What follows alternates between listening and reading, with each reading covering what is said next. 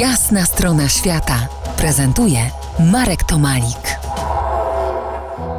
Piechotą w Polskę, czyli jak nogi wyrywać z domu. Może i to prowokacyjnie zabrzmi, ale mocno wierzę, że nastanie taki dzień, że wrócimy na nasze szlaki, na stare szlaki, na nowe szlaki. Chciałbym, aby dzisiejsze opowieści obudziły w Was te właśnie pragnienia. Wiem, jak bardzo nam tego brakuje, sam bardzo tęsknię, ale w tej tęsknocie wyłaniają się obrazy do niedawna mocno zapomniane lub co najmniej za woalką schowane, za mgłą gdzieś. To są te miejsca, o których Wam dzisiaj opowiadałem, które wspominałem. Bajkowy szlak wokół jeziora Wigry, pamiętający historię. Piesze szlaki roztocza zaskakujące trudnością górskie szlaki wciąż dzikiego Beskidu Żywieckiego. Wszystkie Wam gorąco polecam do pieszych wędrówek, kiedy tylko przyjdzie na to czas.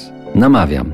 A na zakończenie naszych rodzimych peregrinacji polecam Wam jeszcze jedno miejsce, też jak poprzednie, organicznie pierwotne. Takim miejscem jest Poleski Park Narodowy, gdzieś na Kresach Wschodnich na Pojezierzu Łańczyńsko-Włodawskim, nieco ponad godzinę jazdy samochodem na wschód od Lublina. Otóż ten Poleski Park pod postacią ścieżek dydaktycznych ma kilka odsłon. Ja najmocniej zafiksowałem się na ścieżce o tajemniczej, ale pięknej nazwie Czachary Zafiksowałem, bo z uporem maniaka jeździłem tam obrzasku rowerem kilka, może nawet kilkanaście kolejnych dni, dzień w dzień. Tylko 20 km w jedną stronę rowerem, a potem już na piechotę. Tam na miejscu, po przekroczeniu wejścia do lasu, zostawiałem rower i kolejne 7 km już piechotą sobie kroczyłem. A tam po zgrabnych kładkach można było obserwować zarastające jezioro, a zatem bagnisko, torfowisko, trzęsawisko, łąki z kwitnącymi storczykami, najmniejsze ptaki migrujące Europy,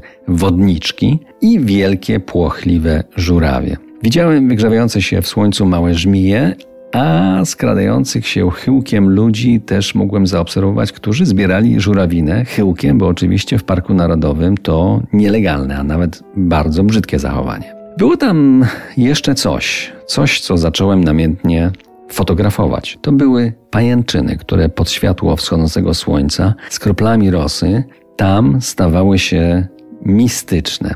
Zresztą te samotne wtedy wycieczki odbierałem właśnie w ten sposób, bardzo intymnie, bardzo mistycznie.